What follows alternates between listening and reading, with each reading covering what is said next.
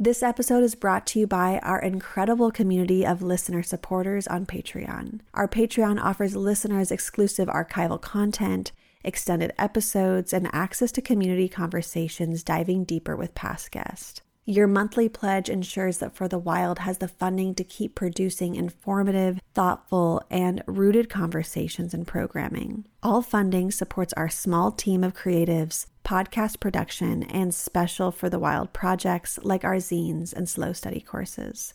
To support us on Patreon, please visit patreon.com slash for the wild. Or if you would rather make a one-time donation or recurring donation outside of Patreon, please visit forthewild.world slash donate. Hello and welcome to For the Wild podcast. I'm Ayana Young. Today I'm speaking with Corrina Gould, who is the spokesperson for the Confederated Villages of Lisjan and Ohlone, she was born and raised in Oakland, California, the territory of the Huichin, and is an activist that has worked on preserving and protecting the ancient burial sites of her ancestors in the Bay Area for decades. Because there's many people that can't go back home. But it's then our responsibility to learn what is your responsibility then on someone else's homeland.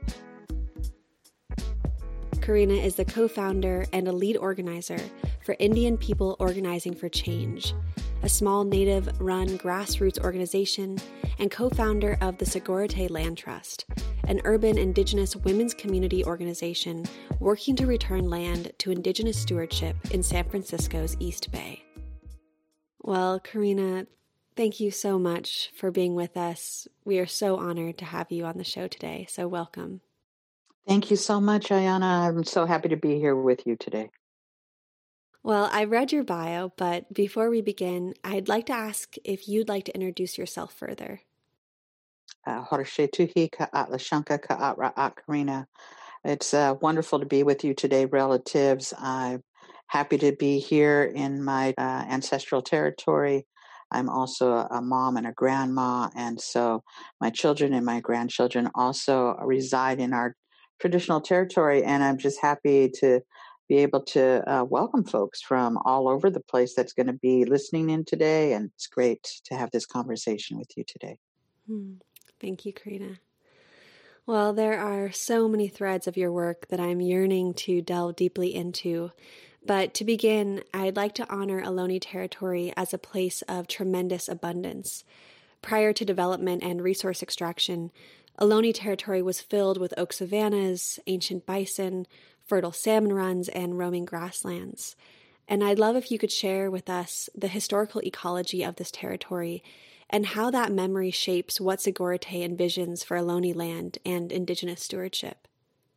Well, thank you so much. I, you know, I, I grew up here in an urban setting in my traditional territory, and I look at the land, I think, in a different way. And I think that I really started looking at the land in a different way when we started doing the walks to the shell mounds in the Bay Area. And most folks don't even know what shell mounds are. Or I think that we have done a great job in the last 20 years explaining that to mm-hmm. people that these uh, historic monuments of our ancestors, these burial sites and village sites that were along the coast um, where fresh water met salt water, and to imagine the Bay Area in a different kind of way you know thousands of people from all different walks of life come to the bay area different languages different cultures and which makes the bay area a really vibrant place in terms of cultures right now. But underneath all of those cultures and the buildings lie the ancestral remains of my ancestors. Because of development most of them have been destroyed. And when you look at the bay area i love the way you talked about the abundance and I was in a in a conversation with a nephew a few years back, and he talked about how the songs of our ancestors were always these songs of abundance, different from different uh, from other tribes that come from different places. Um, maybe people that had harsher winters that were their songs. Some of their songs may be about uh, please help us through this harsh time in the Bay Area if we imagine um, that this place has only been touched over the last 250 years. So it's really a small time in history that uh, that we see anything in the Bay Area. These buildings have been here very, very short time. Other people being on these lands for a very short time. And so, if we can imagine the different waterways in the Bay Area, probably, you know, anywhere between 30 and 50 different streams and creeks that used to run through here, fresh water uh, was abundant. So, I like to think if we can imagine the Bay Area in a different way. Today, we see hundreds of thousands of people here, and we see thousands of people without homes. And we see hunger. Mm. And 250 years ago, it was not even a concept hunger mm. or people without a home. And the, there was enough fresh water here. So every creek in the Bay Area you could drink out of.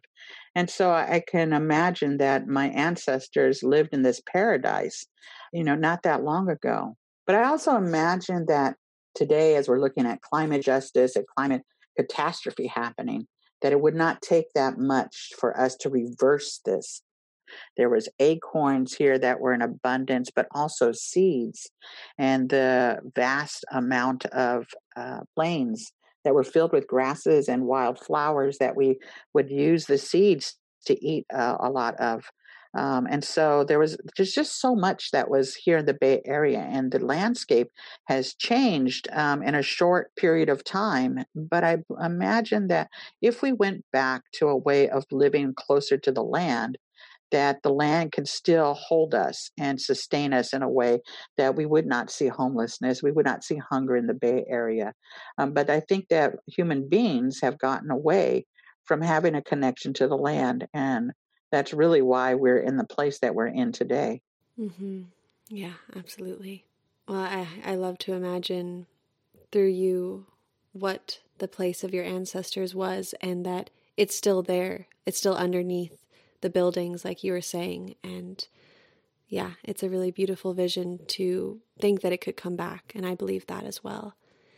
Well, now, the Sogorea Te Land Trust is the first urban indigenous led land trust in the country. And I'd really like to focus on indigenous land reclamation in urbanized areas like the Bay Area, where for the past two centuries, the land has been developed beyond ancestral recognition.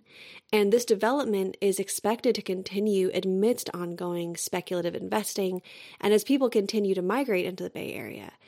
So, can you talk about land reclamation in context to living in a city and the power this reclamation holds for tribes like your own who are simultaneously on ancestral and urbanized territory? How are cultural lifeways still ever present amongst the cityscape? That's a great question. Um, and I like that, the word, of reclamation. And we use the word rematriation, right? Mm-hmm. Um, and I really love that uh, because we're not, only the first urban indigenous land trust. We're the first indigenous women-led land trust, and I think it's important that it's uh, it's women that are leading the forefront of bringing back our historical um, our lands back to a, a way of being. I, I think it is really important that we talk about what does rematriation mean because it really is a part of where we're trying to use, uh, trying to go with the Sogorea Te Land Trust. And the Sogorea Te Land Trust was really created because we're a non federally recognized tribe. And we had been doing work in the Bay Area for years about bringing our ancestral remains out of the universities and institutions and putting them back into the land. But as non federally recognized tribe, we have no land base.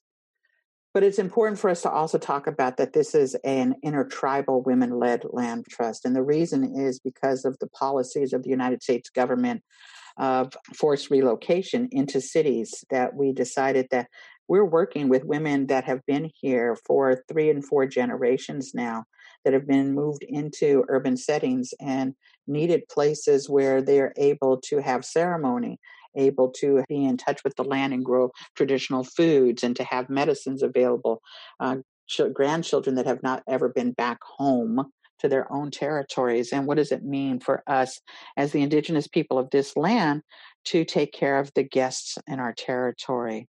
But rematriation is really about maintaining and passing on to every new generation the languages, ceremonies, customs, and laws of our people and maintaining the sacred ties to our ancestral lands and keeping with the original instructions given to us by the creator. And so, because of colonization and the way that it happened here in uh, California is different than in any place else in the country because of the genocidal policies that happen with the Catholic Church and the chattel slavery that happened um, within those missions. And then when the new Mexican government happened, our tribe tribal people were also uh, enslaved by them and then by the United States government.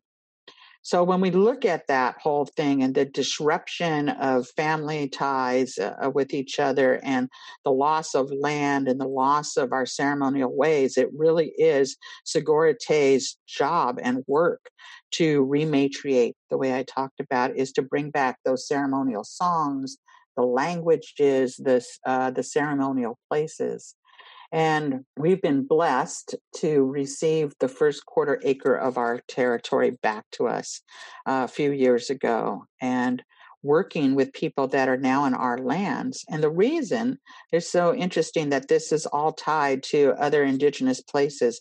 The reason that land came back to us, uh, besides doing the hard work of doing the education, was that people began to hear that there is something that's more meaningful um, when people are doing work. People were moved by the work of our relatives at Standing Rock. And people from all over the world went to Standing Rock and helped to stand for the water. And when folks from the Bay Area did that, these young people that run Planting Justice had two acres of land on our territory, and they were running an organic uh, nursery there. And they but what they did was they were so moved by the the work that was happening at Standing Rock they actually went to the elders there and asked what they should do when they came home. And the elders told them that they should work with the First Nation peoples on whose land they're on. And they really took it to heart and they set up a meeting with Johnella LaRose and myself. And Johnella's uh, the co-founder of both Indian People Organizing for Change and the Sogorea Te Land Trust, and we've been doing work together for over two decades. They offered us this quarter acre of land on the two acre piece of property they were using to give it back to us to create a cultural easement so that we could have land back.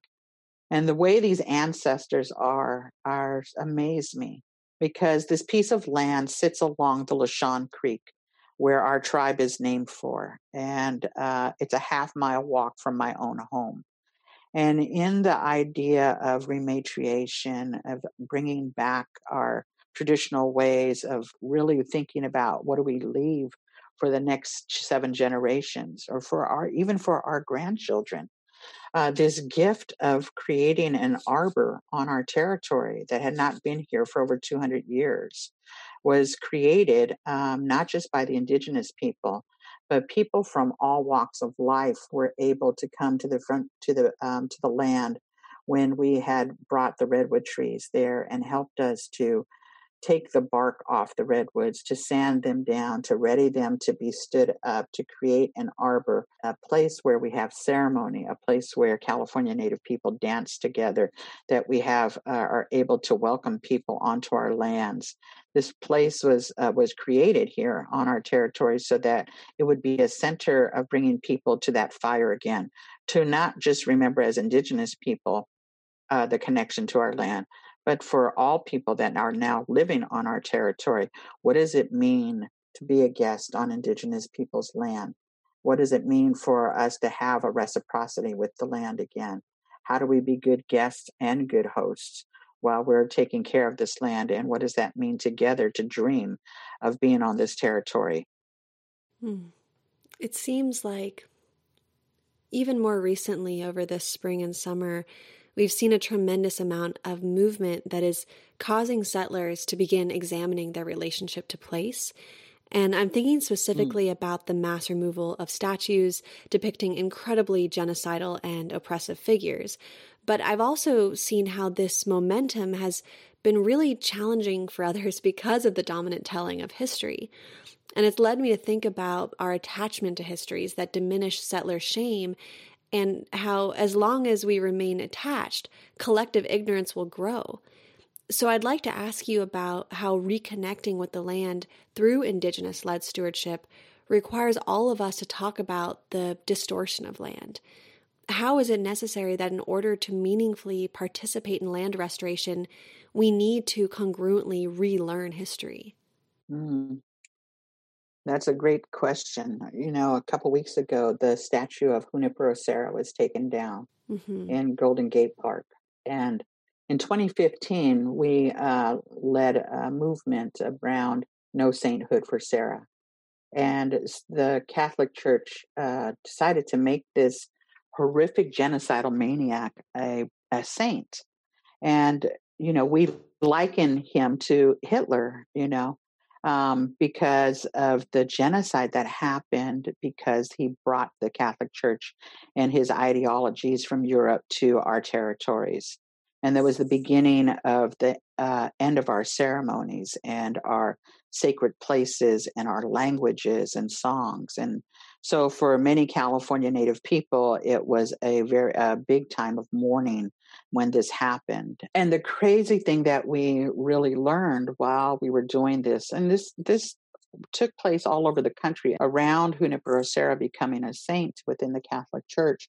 It really began the conversations of what what does it mean to have this sainthood, but also what does it mean to really look back in history and find out how did this all begin? And I think that within the in the United States at least, we do a very poor job at telling the history of from the uh, indigenous people's point of view. Um, and it does a really good job of what I call paper genocide of our people. Our people are talked about in fourth grade about how we used to live and never talk about the current situation. So it's always about an Indian in the past, almost this romantic idea mm-hmm. of indigeneity a long time ago and of a primitive people, but never talked about in a present form. And so it's what I call again paper genocide. We're we're talk, thought about as we're extinct. Mm-hmm. Even within the city of Oakland now, where I live, or Huichin, which covers six Bay Area cities, many people don't uh, know that Ohlone people are, exist. It's really been the last 25 years of us really pushing the envelope, standing up for sacred sites to talk about the connection of land uh, and people and human beings. But it also had started this conversation about the doctrine of discovery. And the doctrine of discovery was what allowed European countries to not only settle on indigenous lands and to to try to take those over, but it also created this way for people to create slavery. And so there's the connection between African people coming to indigenous lands and indigenous people also being slaughtered um, and being enslaved in our territories. The doctrine of discovery basically says that we, as people, brown and dark people, were only ha- only had half souls and because we only had half souls it was that it was okay to take the land uh, either by conversion or by sword. And so that doctrine of discovery allowed for the colonization of the world, really, and enslavement of African people. Um, and so those conversations begin to happen in earnest um, during 2015, at least in my lifetime. I remember that being a pivotal point of talking about that. Even us going to Catholic churches and talking uh, to nuns that were setting up these talks, these dialogues about Junipero Serra, um, having conversations in community settings. There were many people that were upset to hear the truth of history. But we did decide at that point, those that were organizing around this No Sainthood for Serra, that we would always speak the truth to history. And um, even though people get upset, I think that that's the problem is that we get these ideas that grew up in the Bay Area or in California, at least the history here. Um, and most fourth graders are grew up making sugar cube missions and talking about what wonderful things that the Spanish church brought to the native people here um, and not really examining the destruction that happened not only to the people but to the lands mm-hmm. by the animals that they brought here by uh, moving the waterways, by covering mm-hmm. them up, by, um, you know, all of the different things that happened on the lands um, are not talked about in our history books. Today, as we're looking at Black Lives Matter movement right now, we're at this pivotal point in history where we need to begin to really speak the truth about what happened on these lands and to further examine how it is that this country that was built on the stolen lands of people and the stolen bodies of others um, uh, needs to come correct in a way, needs to really talk about the histories. What I find when I talk about these histories with young people is that I'm, I'm talking about fourth and fifth graders. They understand that uh, slavery is not a good thing, and they understand justice in that kind of way. They're at that point in uh, their development, their mental development about right and wrong justices.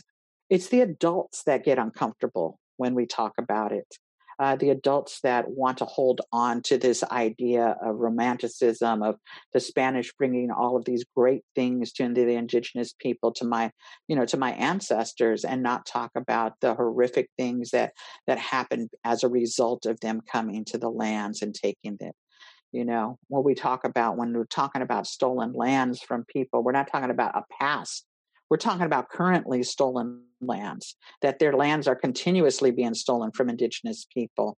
While we were in sit in place, the Wampanoag people had their territory taken from them by, uh, you know, by this country. Um, we talk about um, not that long ago, uh, Ruth Ginsburg uh, wrote um, a document uh, disallowing Native people from receiving a lake and some land back because using the doctrine of discovery we talk about uh, us continuously when we were in 2011 in Vallejo, uh, California, what we what is our village site of Sogorea Te, when we went and took that space over for 109 days, that land that was a ceremonial place. It was a village site. It was a burial site, and still the land being taken and not uh, disallowing us from having ceremonies there or disallowing us from uh, being on our own territories without uh, having permits from park districts and uh, disallowing us from uh, having our ability to gather uh, foods in our territorial places. So the taking of land is not something that's in the past, it continues to happen today. The reason that it's important also for us to start having these conversations about the truth and history what happened is that we cannot right what has been wrong. We cannot, uh, you know, if we do not examine how things uh, happened here, we could just go back a few, uh, uh, not that long ago, and look at what Germany has done. And Germany mm-hmm. ha- has taken a responsibility to the genocide of of Jewish people uh, by telling the truth to that history, the horrific truth of what happened in those gas chambers, the horrific truth of what happened um, during that era of Nazism that was happening then. Not that the Nazism has gone away, but to also to acknowledge that this horrific genocide happened. We don't talk about the genocide of Indian people in this country. Yeah. We don't talk about the genocide of African people and the taking of their language and their traditional belief systems and uh, bringing them to a land that uh, that they didn't know and making them uh, having them um, be enslaved. And so we don't talk about those things um, because people, I think, are afraid to touch the pain. And mm-hmm. I think that what today is asking us to do is to touch that pain, to open it wide, and then from there, we have to heal. We have mm. to bring it back to the rematriation of land. It's important that Indigenous people have land, have access to their land, to be given back the land that was stolen from them, to acknowledge that this land, this new country, it's a very young country, has done horrific things mm-hmm. and they owe uh, both Indigenous people and African American people uh, a huge debt. And so, unless we begin to talk about those, uh, have those conversations about it, unless we're very honest about it, um, we're not going to move forward.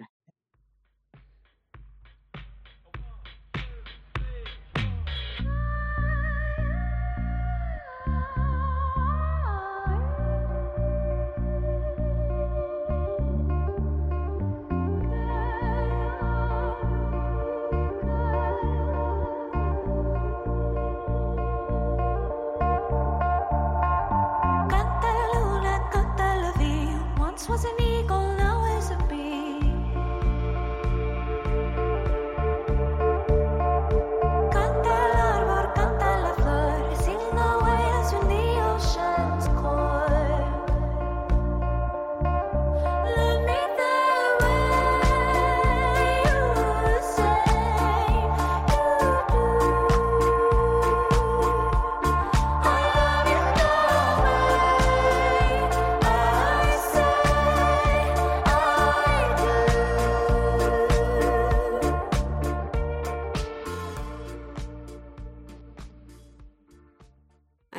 Many of our listeners will really resonate with your approach to settler responsibility and reciprocity, in that even for those of us who already care deeply about the land, we still also have a responsibility to the ancestors who tended the land and present day descendants.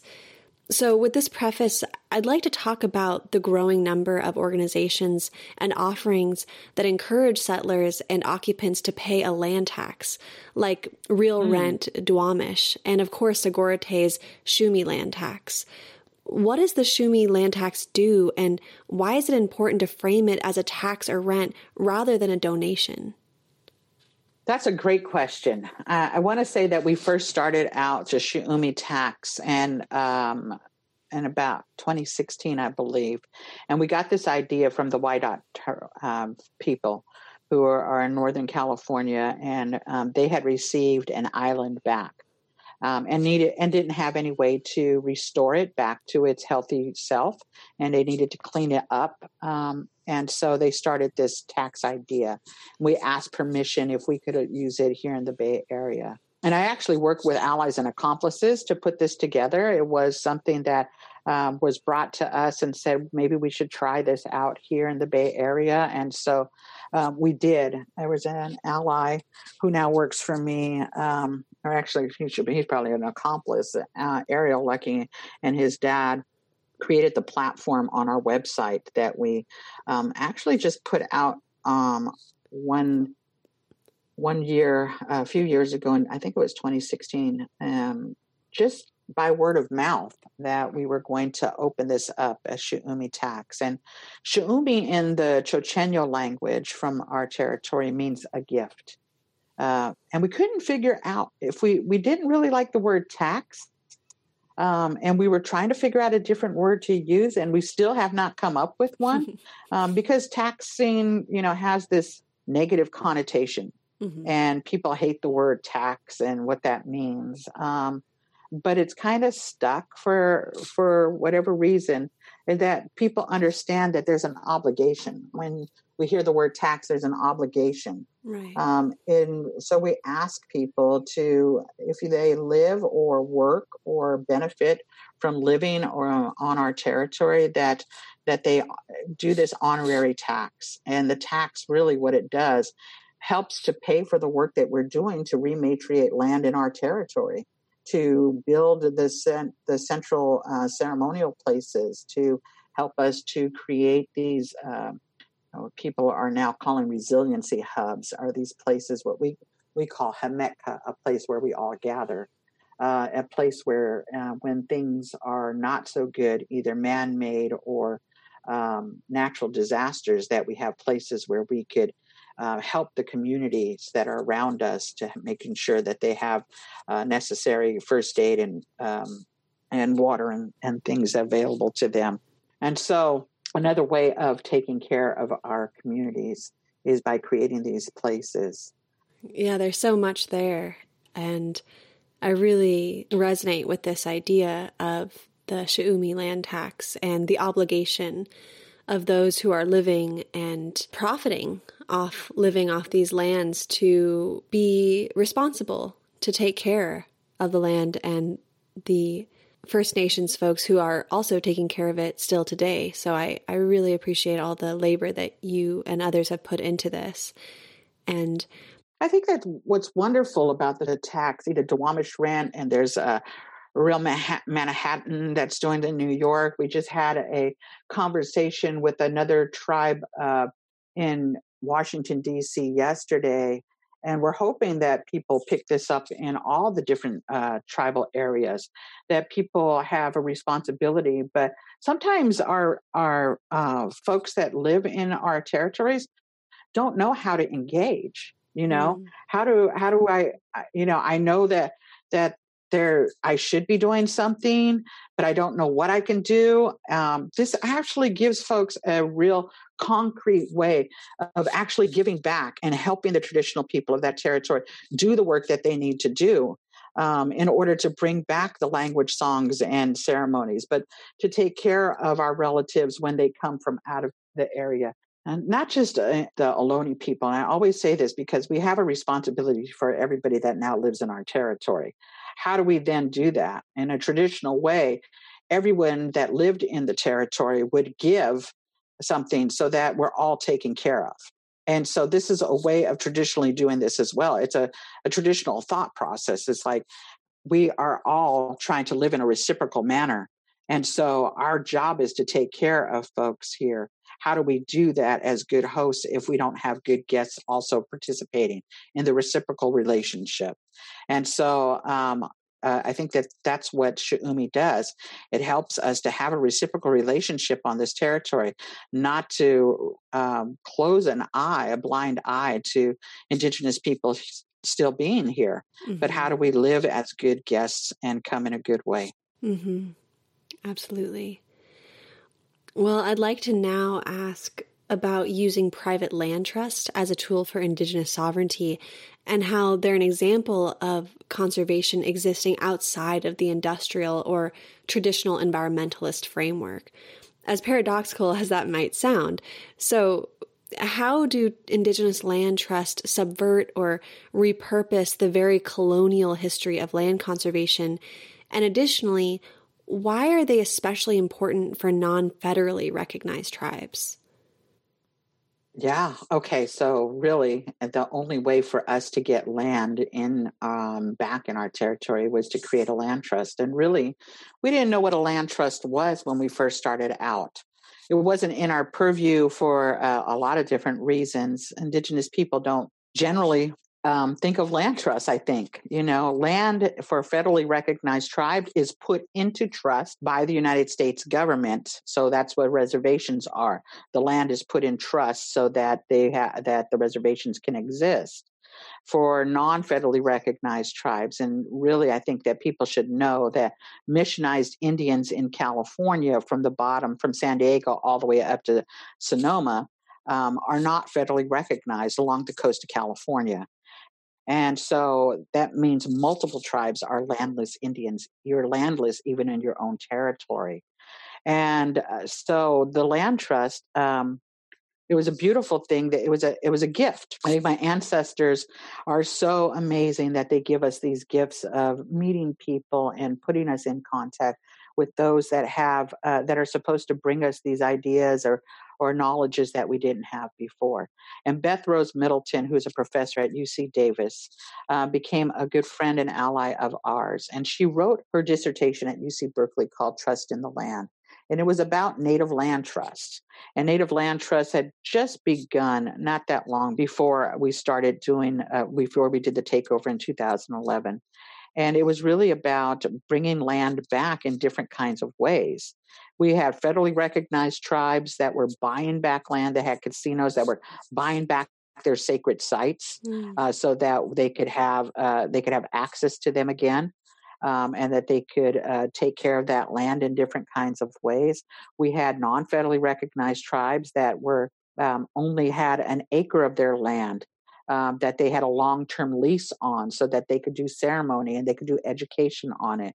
And so, really, it was because I was brought to a meeting after that uh, after the occupation in 2011 uh, beth rose invited me to a meeting of indigenous land trust that i found out about them um, and they were mostly um, mostly guys indigenous men that were uh, at the meeting and uh, I was like the you know one of the only women that were there, and that's when I met my friend, our friend Dune uh, Lankard, um, mm. and it was at that meeting back in 2011, and uh, and I asked him a question. You know, he, he and I um, hit it off. He told me about his story of uh, saving uh, the land uh, after the Exxon Valdez spill.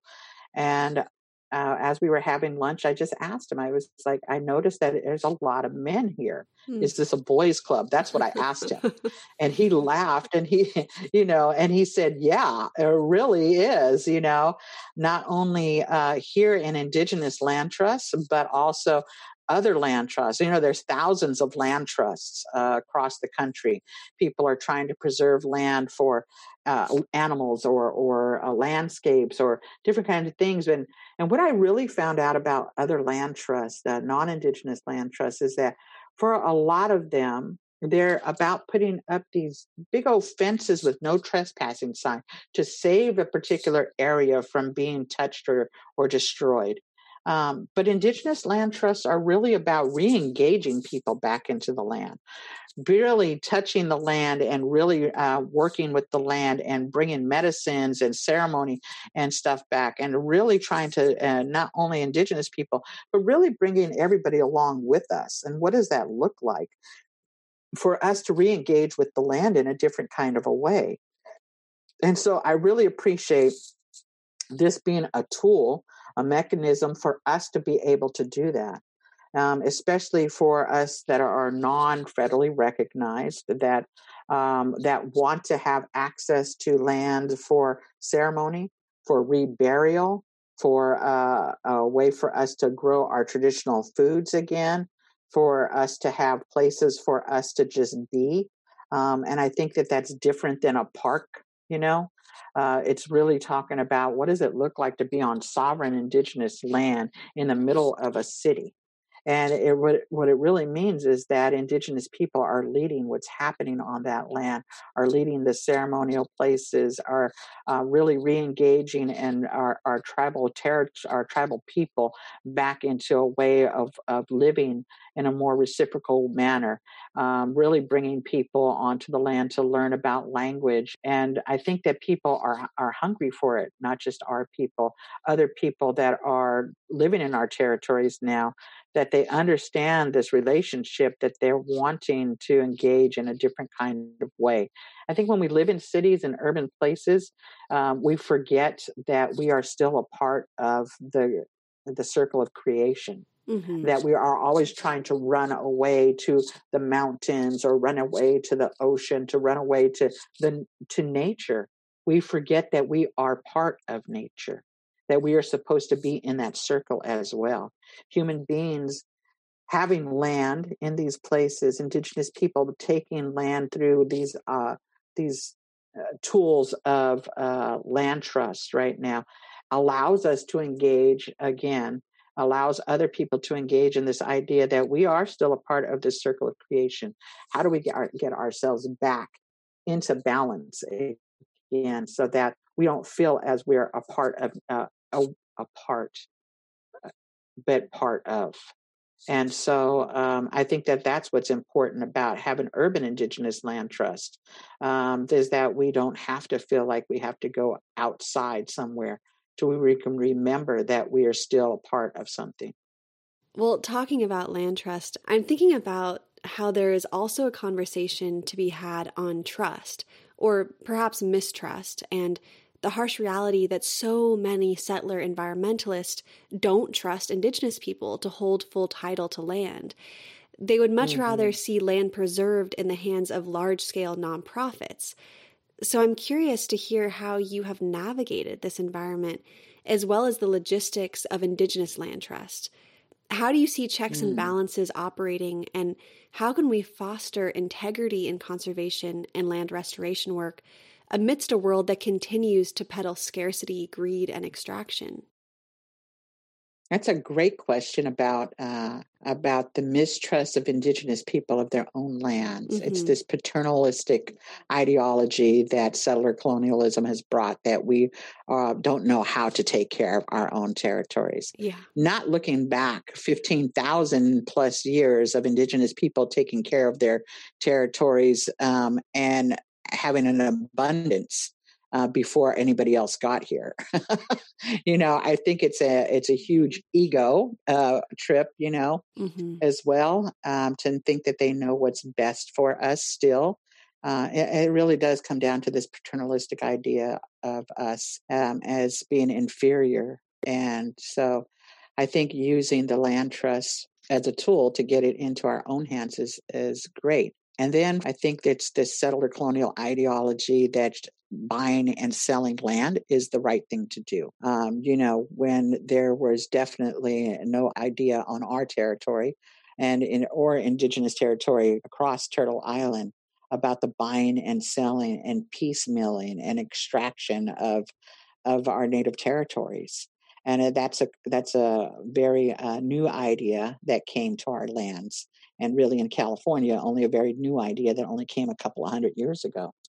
And so i think it's uh, possible for us you know when we talked earlier in the conversation about about truth telling i think it's important for us to sit down with these our friends that are, want to be friends of the earth to also understand that they need to be friends of the indigenous people. Many times throughout recent history, we've seen Sierra Club and other large organizations that have not been so willing to uh, have Indigenous people talking about the importance of land and really stepping forward to to be those people that speak on behalf of our traditional territories.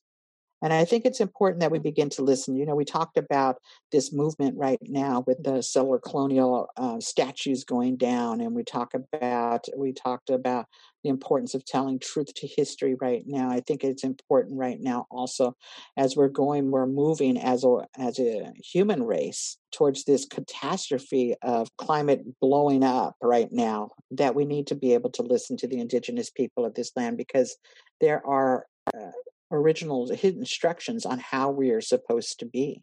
And in order for us to bring, bring that into balance, we need to listen to indi- uh, indigenous leadership around what those stories were. For thousands of years, we as indigenous people knew how to live on this land. And so, how is that not important to listen to right now as we're moving forward in this place where um, these catastrophes are happening all over the world?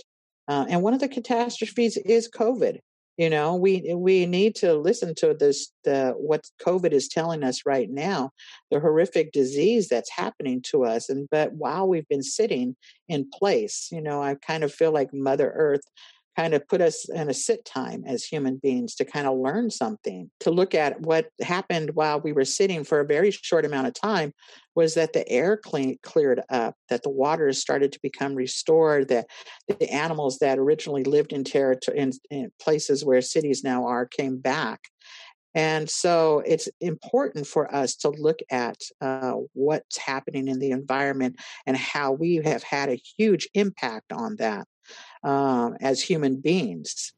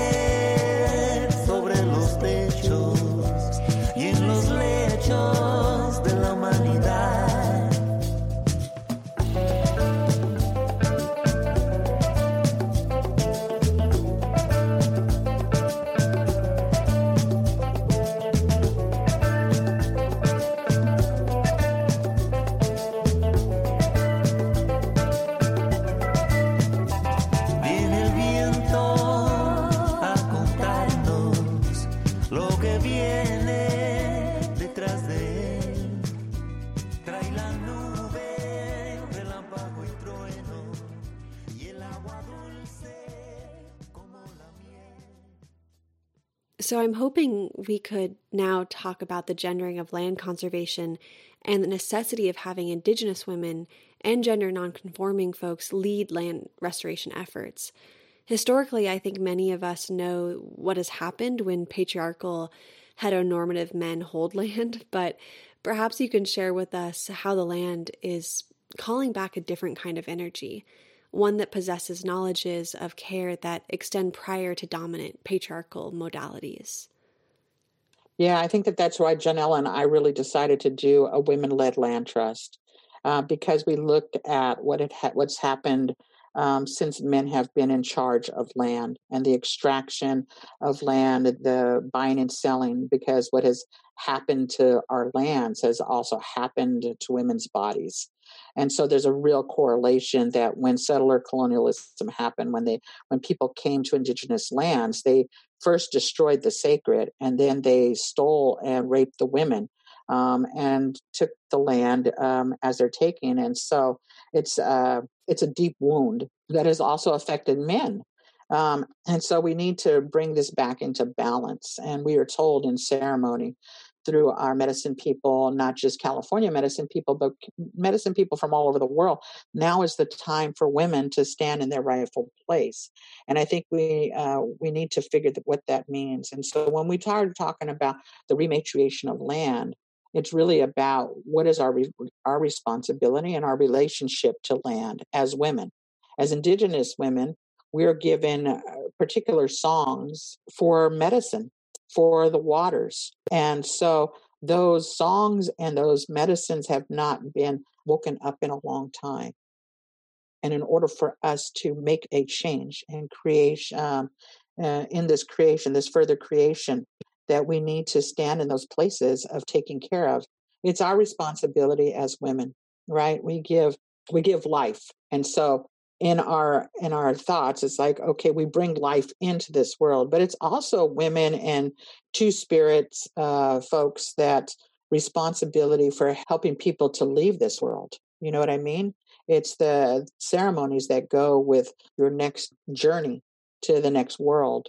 It's our responsibilities of knowing how to care for um, for our elders and um, to take care of medicines to uh, sing to the waters because we uh, we also hold water. All of human beings, all of creation holds water in their body.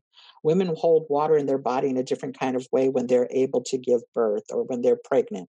They hold their children in their own water. And so um, to have these water songs uh, is important to remember that um, this, so our creation, it's really about remembering what what our, our original teachings was and to remind our our male counterparts what is their responsibility as well uh, to come into uh, a balance? So it's not about leaving men behind it's about remembering what our responsibilities are what are all of our original teachings are whether you're male or female or neither that we all had um, our own original teachings of how we were supposed to be in this world.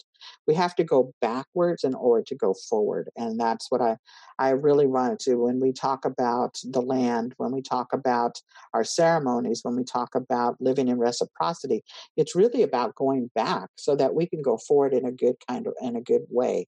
Uh, to remember how our, our what we were originally taught and everyone has original teachings. Sometimes we forgot um, because of moving around the world, because we're far from our own homelands, because we can't go back home. Because there's many people that can't go back home but it's then our responsibility to learn what is your responsibility then on someone else's homeland?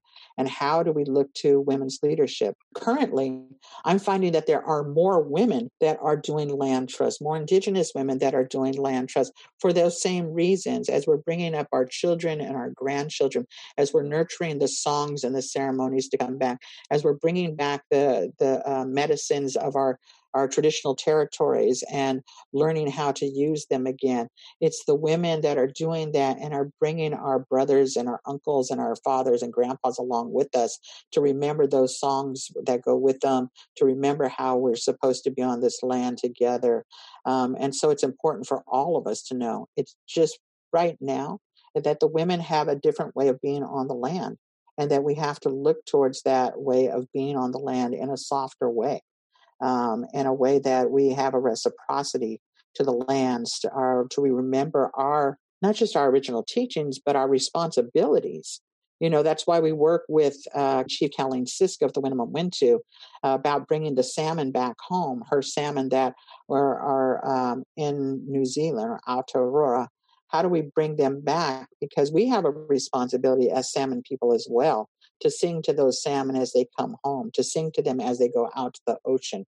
They could, the waters uh, flow from Mount Shasta to the Sacramento and down to our delta um, out to the bay. You know, it's the same waters that are um, that we share. And so singing those salmon home and singing them back out to the ocean, it's a responsibility because they feed us, they feed the lands, they uh, they take care of us, and so um, remember what those responsibilities are. Um, and it's difficult when you're in an office all day long to remember that, oh, I have a responsibility to go sing to those salmon. I have a responsibility not to flush my medication um, down the toilet. I have a responsibility to say thank you to the water because it, I need it in order to live. Um, and so it's really simple things that we have to uh, remind ourselves to teach uh, not just ourselves again, but to teach everybody else. Beautiful. Thank you.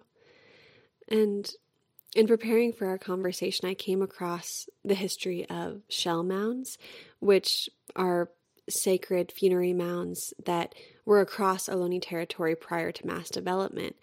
And within this story, you've also spoken about how in 1909, Nels Nelson, an archaeologist, mapped the remaining shell mounds, leaving a record of where these ancestors were buried, which really led me to think about the importance of our actions today. Now, Nels Nelson didn't stop development, and he was certainly a part of the very society responsible for destroying these burial sites. But small acts can help future generations subvert cultural amnesia and serve as a conduit for remembrance. So I wonder if you'd be willing to share the ongoing importance of preserving and protecting these shell mounds, as well as your wish for how folks can meaningfully contribute to the restoring of the land, even through small acts. That's a great question. You know, Nels Nelson, I, I believe that my ancestors put particular people, gave them particular jobs, and they did them. Way before I was born, even before my mom was born, that Nels Nelson created this map. And why would he do that? Who cares if a bunch of shell mounds were being destroyed, a bunch of, uh, uh, you know, Indian burial sites were being destroyed? But for some reason, he knew that they were really important. And there was mass development happening in 1909 at, around the Bay Area. And he knew that these were funerary places um, and he thought they were important enough to map them. And so he found on his original map 425 of them that ring the Bay Area. And it gives us a footprint of where our ancestors were. He didn't have to. The development was going to happen. It did happen anyway, but he put this map together and it allowed us to have, after I talked about the genocide that happened three consecutive times in our territory, it gave us a map to really uh, remember the ancestors so that they could remember us. And I really truly believe that's what happened when we did the Shell Mound walks between 2005 and 2008, that we walked these shell mounds for four years, praying at the places that they um, that they had been. And we know from experience that these shell mounds, even though they're covered by railroad tracks and bars and uh, apartment buildings and schools and parking lots that underneath them still remains our sacred places and still remain many of our ancestors buried. And so it's our, our responsibility to go to those places and to pray at them and to acknowledge that our ancestors were there, just like we had done for thousands and thousands of years. The one shell mound, you know, we in 1999, we tried to stop the development of the Bay Street Mall. And the Bay Street Mall is built on, on top of one of the largest of the 425 shell mounds that, that circled the Bay Area. It was a brownfield before the city of Emeryville decided to put a mall on it. And we asked then if they would just clean up the brownfield and allow it to be open space to talk about the history, but also the resiliency of the Ohlone people. And instead, they put a shell mound there and decided to uh, create a, a, little representation for of thousands of years. So, of course, we ask people to come out every year on the day after Thanksgiving and participate in a ceremony and a sign waving and information giving that we've done for now 20 years. But we also are protecting and preserving the West Berkeley Shell Mound, the oldest shell mound in the Bay Area. It's on 4th and University and it lies underneath a parking lot. And for the last four years, we have done interfaith ceremonies there, prayer there. We have invited people from all over the world that have come and prayed with us and stood with us. And it's really the allies and accomplices that have showed up at meetings and have sent in letters of support and have um, have really done beautiful artwork on the land. Uh, and have really supported the work of, of the Ohlone people um, in preserving this sacred site from being developed upon. And now I know people's eyes might see a parking lot, but for us, this is part of our cosmology. It's a place where our ancestors first lived along the bay, right along Strawberry Creek. There were more than one shell mound that had been there. It was a place of ceremony. It was where we had song um, and uh, where we sent our ancestors to what is now called Alcatraz and had ceremony on these lands before they took off through what we call the Western Gate, where our ancestors go to the next journey, where is now the Golden Gate Bridge. Um, and so, this particular sacred site that we've been fighting to preserve and protect, we won a, a lawsuit that we joined in with the city of Berkeley against the developers um, in December. Uh, but of course, the developers are taking it back to court. And so, we're continuing to fight that. Um, and so, you know, during COVID, we have not been able to um, meet there as much, but we did have an interfaith prayer service there a few weeks back that we was on Facebook Live, and I think folks can still access that if they'd like to. But also shellmound.org talks about the history of the plays, uh, allows people to donate to our legal fund because this is a legal battle our sacred sites and ancestral burial places are not covered by federal or state laws um, so that they don't get destroyed. Uh, newer ter- ceremonies, you know, places where my mom and my dad are buried right now, we, we would never think about putting, uh, you know, uh, Dunkin' Donuts on or anything, but uh, not so much about our ancient burial sites. And so, really encourage people to go there, look, to help us to to continue to fight uh, to save this place. We have a concept there. What we would like to do if the, we ever get a willing seller, uh, we would like to recreate a shell mound there where we could talk about it. We would like to put an arbor there.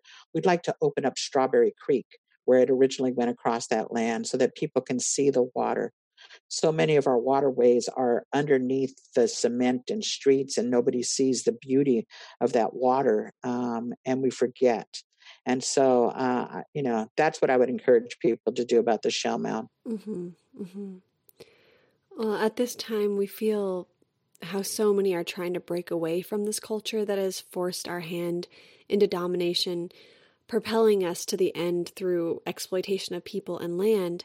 And as we come to a close, I'd like to ask how you see us moving into this space where the desire for ending our ongoing consumption and exploitation exists in tandem with profound affirmations of Indigenous sovereignty and liberation for all. What is your vision for land restoration, and what are the tools that you see are necessary to resist anything that disrupts the healing, sanctity, and rhythm of life? Hmm. I think we just need to stop as human beings, mm-hmm. you know. I, you know, I always go back when I talk to, you know, my kids, I talk to other people. I was like, you know, you can go into a store and you can see, I don't know, hundreds of uh, little plastic, say, say they're little plastic chairs for kids, right? You can see hundreds of them stacked up and you can go and then imagine that multiplied throughout the country and like 50 stores in every city has the same thing. Why do we need all of that? Why, why is there this need of this? I think we need to think about living together in smaller places. Um, really talking about going back to almost like a village like living, mm-hmm. where everything that you need is within walking or biking distance. You have your mm-hmm. schools, you have food available, that you have doctors that are living there, that we live in a, in a smaller, we have to We have to go back into making a smaller footprint, that we have everything available here. We need to get away from this idea of consumption and capitalism and go back to a way where we're sharing with each other. This idea of, you know, I think people are beginning to come up with this idea, even within the cities, if they have uh, trees that have plums on them and somebody else has lemons on them, that maybe we can exchange stuff that we need, that there's enough food um, that we don't have to think that we need everything out there. We really need to stop producing stuff that's not necessary. We really need to produce only the things that we need in order to survive. We need to produce music and art. We need to have joy and ceremony. We need to have, we need to stop thinking that, you know, one of the things that COVID uh, has really taught me as well is that all of these meetings that we thought were necessary are not as necessary as we thought they were. Mm-hmm. You know, all of the all of the time that we spent running to this place and that place was not necessary. It's taught us that we need to spend more time with our families because we yearn to spend time with our families that we've not been able to touch and hold. It reminds us of, of what is really possible in this world again is that we don't need to work for somebody. We need to work for the collective better of all of us. That we need to clean up our waterways and that we, we need to ask for permission and we ask we need to ask for forgiveness we need to say we're sorry that we've destroyed all of that was given to us to take care of and that we can make it better. We know that we have the technology right now to actually reverse some of these things, to open up the creeks, to clean them up. We have enough hands to actually put in the, the plant life that's going to actually clear the waters again. We have a we have we don't need oil. We need to leave it in the ground. We need to figure out a different way of being on this earth with less things. And I think that that's it. it was we don't need the things. We need each other. We need to be back in re, um, in right relationships with each other and for everything else that lives on the earth. I think that one of the great things that our relatives in Aotearoa or New Zealand is doing is that they're creating, and it's crazy that we have to think in this kind of a way, but it's in order for human beings, I guess, to wrap their minds around it again, but to make water and mountains have personhood, mm-hmm. to give land a personhood so that we can begin to think that they have the same rights as us, right? Water is alive and we need it in order to survive. So give it the right to do what it's supposed to do. Um, and so this is necessary that corporations in this country have personhood. That is beyond why would we do something like that? when we need to give the land and the water and the mountains and the trees and the fish their own rights to sovereignty so that we can come back in right relationship. I think that that's what we need to do in order for us to survive, in order for our grandchildren to survive. Um, we need to come back, and if that's the way we need to do it, um, then I think that that then we should use that tool to do it. Wow, Corrina, that was just, mm, I don't have words. Thank you so much for all that you have said in this last response and the entire conversation. Thank you so much for your time. And I want to encourage any of our listeners who live in Ohlone territory to look into paying the Shuumi tax. And Corrina, I'd like to ask you if there is anything else that you'd like to share or request from our listeners in this moment.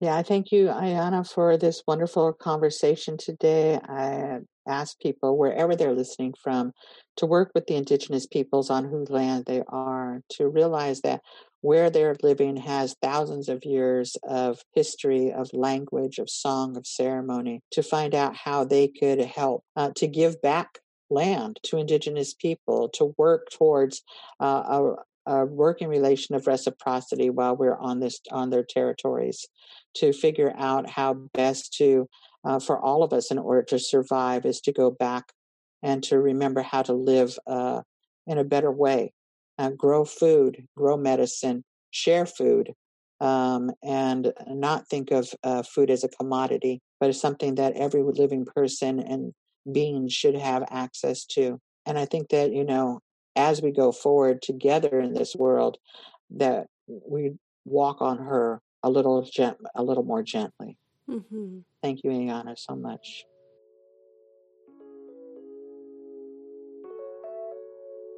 Thank you for listening to another episode of For the Wild podcast. The music you heard today was by Shayna Gladstone and Amo Amo. For the Wild is created by Ayana Young, Erica Ekram, Francesca Glassfell, and Melanie Younger.